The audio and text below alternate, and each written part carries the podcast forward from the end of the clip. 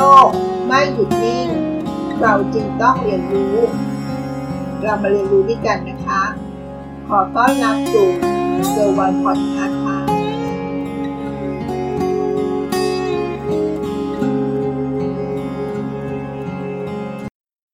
ความเท่ากันในโลกใบนี้ มีอยู่จริงไหมคะ ทุกคนเท่าเทียมกัน ทุกคนได้รับความยุติธรรมเหมือนกัน เราคงไม่ลืมนะคะว่า การอยู่ร่วมกันของคนจำนวนมาก ย่อมมีความขัดแย้ง ย่อมมีการกระทบกระทั่งกันได้ มันเป็นเรื่องธรรมดานะคะ ดังนั้นเพื่อให้การอยู่ร่วมกันอย่างมีความสุข ก็จำเป็นต้องมีกฎหมาย หรือกฎระเบียบเข้ามาควบคุมในการอยู่ร่วมกันใช่ไหมคะ หัวข้อที่จะมาชวนคิดกันวันนี้ก็คือ ความเหลื่อมล้ำค่ะ ฟังคำนี้แล้ว ทุกคนอาจจะนึกถึงปัญหาความเหลื่อมล้ำปัญหาความที่ไม่ไม่เหมือนกัน ความหมายของความที่ให้ไม่เท่ากัน หรืออื่นๆอีกมากมายนะคะ ความเหลื่อมล้ำคืออะไรคะสำนักงานราชบัณฑิตยสภาได้ให้ความหมายของคำว่า ความเหลื่อมล้ำไว้ว่า ความเหลื่อมล้ำหมายถึง ความต่างกัน ความไม่เสมอกัน หรือความไม่เท่าเทียมกัน ระหว่างปัจเจกบุคคล ระหว่างกลุ่ม หรือระหว่างประเทศทีเดียวนะคะ ความเหลื่อมล้ำอาจมีได้หลายมิติ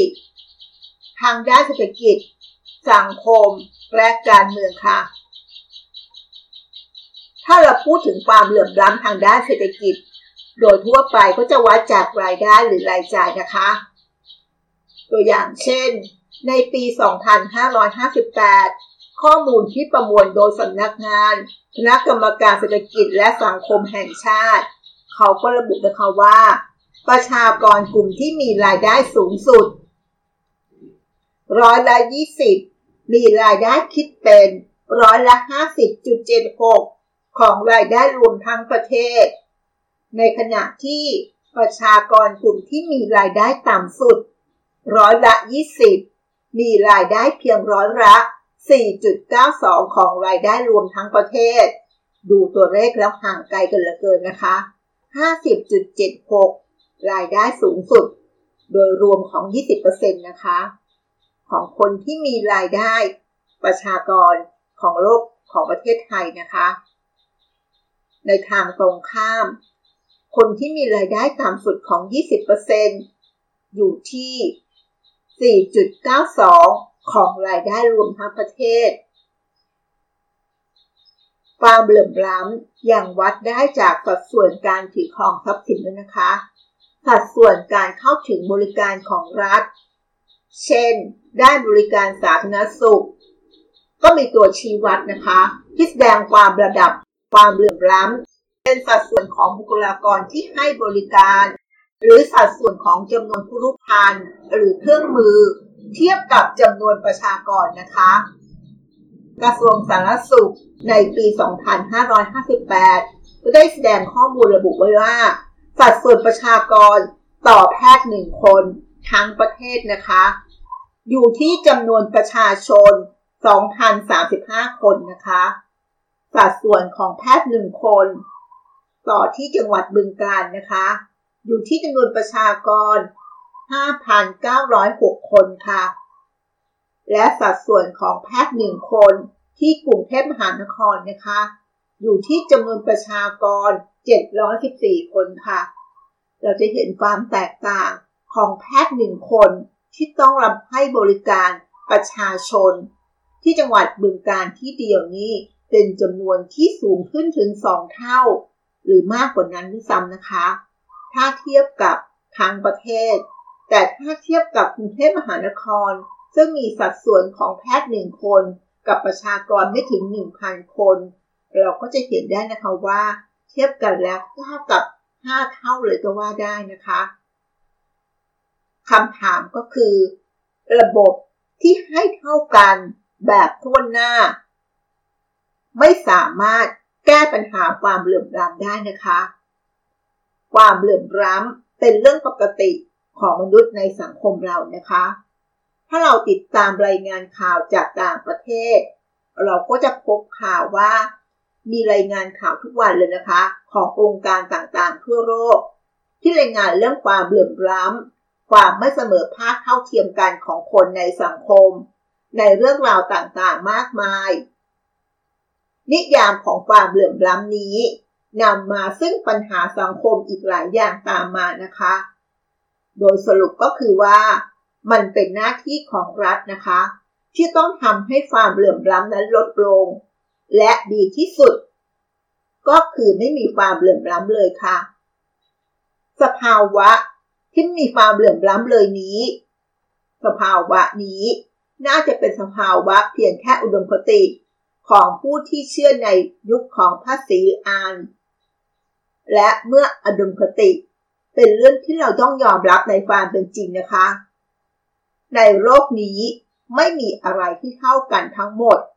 ระดับความไม่เท่าเทียมกันนั้น เป็นเรื่องปกติธรรมดาที่เราต้องยอมรับ ขอเพียงแค่ว่า อย่าให้ความเหลื่อมล้ำเกิดจากความมีอคติ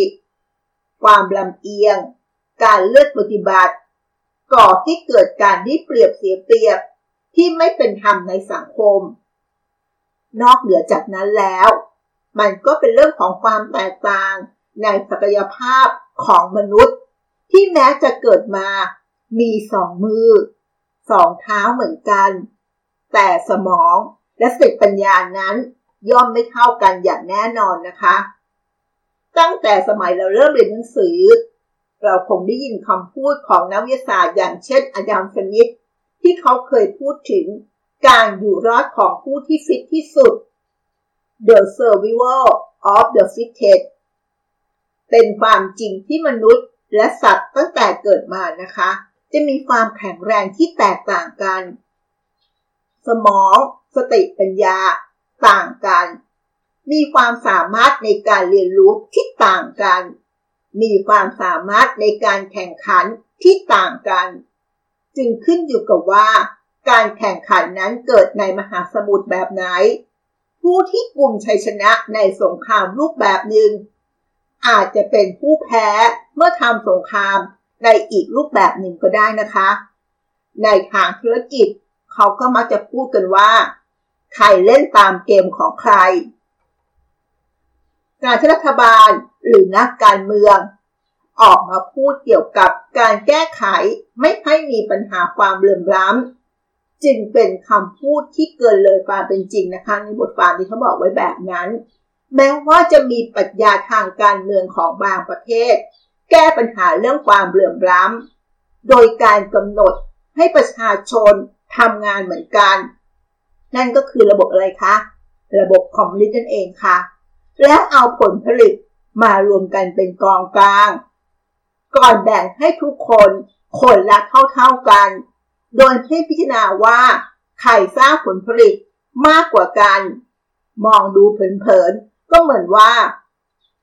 นี่เป็นการแก้ไขความเหลื่อมล้ำได้แล้ว เพราะทุกคนทุกคนได้เท่ากัน ได้เท่ากันทั้งหมด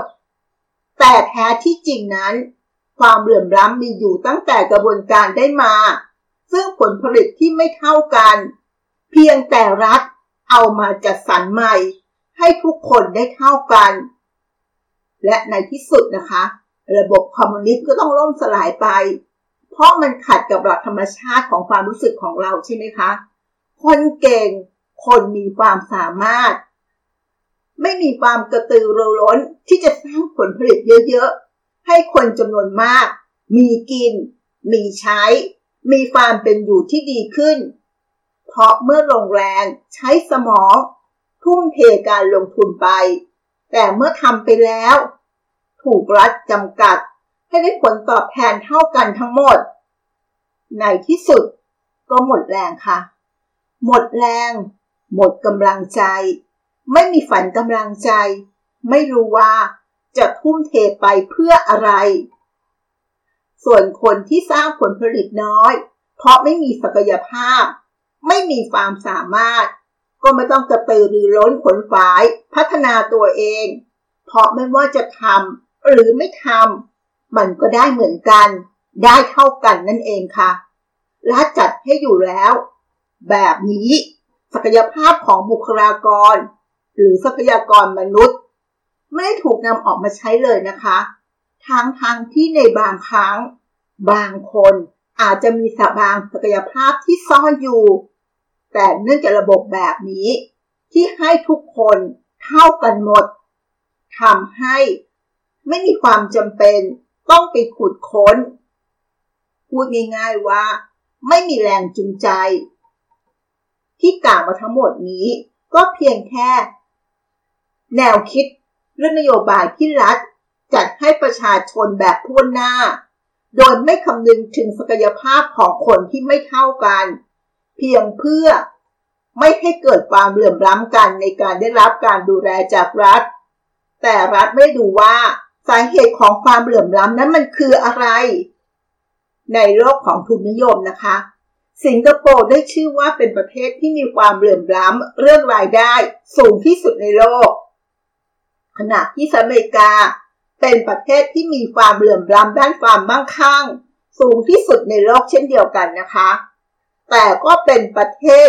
พัฒนาแล้วที่ถูกจัดให้ยุนดับต้นๆของโลกของเรานะคะ เช่นเดียวกับประเทศในกลุ่มสังคมนิยมเล็กๆแถบสแกนดิเนเวียไม่ว่าจะเป็นสวีเดนฟินแลนด์ เดนมาร์กนอร์เวย์รวมทั้งอีกหลายประเทศในยุโรปตะวันตกนะคะ ที่มีความเหลื่อมล้ำเรื่องรายได้ และความมั่งคั่งไม่มากเลยค่ะทำไม ทำไมถึงเป็นเช่นนั้นคะ ประเด็นมันก็อยู่ที่ว่า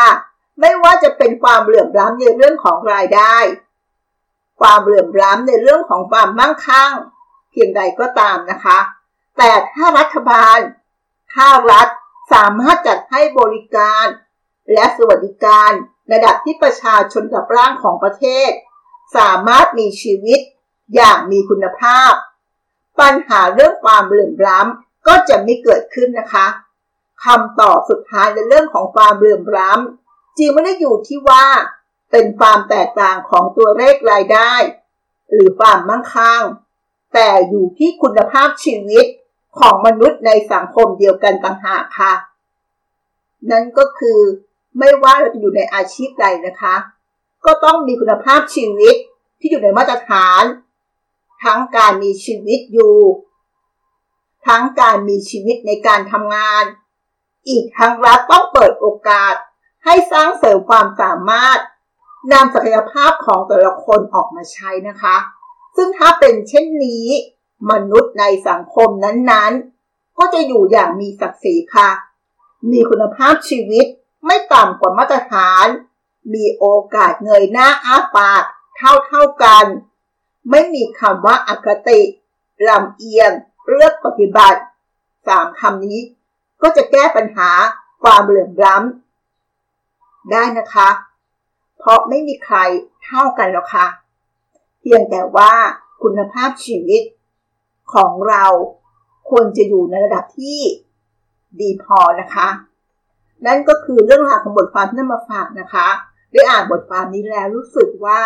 มันสะท้อนมุมมองและความคิด ในเรื่องของปัญหาความเหลื่อมล้ำที่จริงๆแล้วมันคงจะแก้ยาก หวังว่าเรื่องราวที่มาฝากวันนี้จะทำให้เราฉุกคิด อะไรบางอย่างได้นะคะ และทำให้เราดึงศักยภาพของตัวเราเองขึ้นมาค่ะ และเมื่อนั้นเราก็จะอยู่ในคุณภาพชีวิตที่ได้ได้เช่นกันนะคะ ขอบคุณที่รับฟังแล้วพบกันใน EP หน้า สวัสดีค่ะ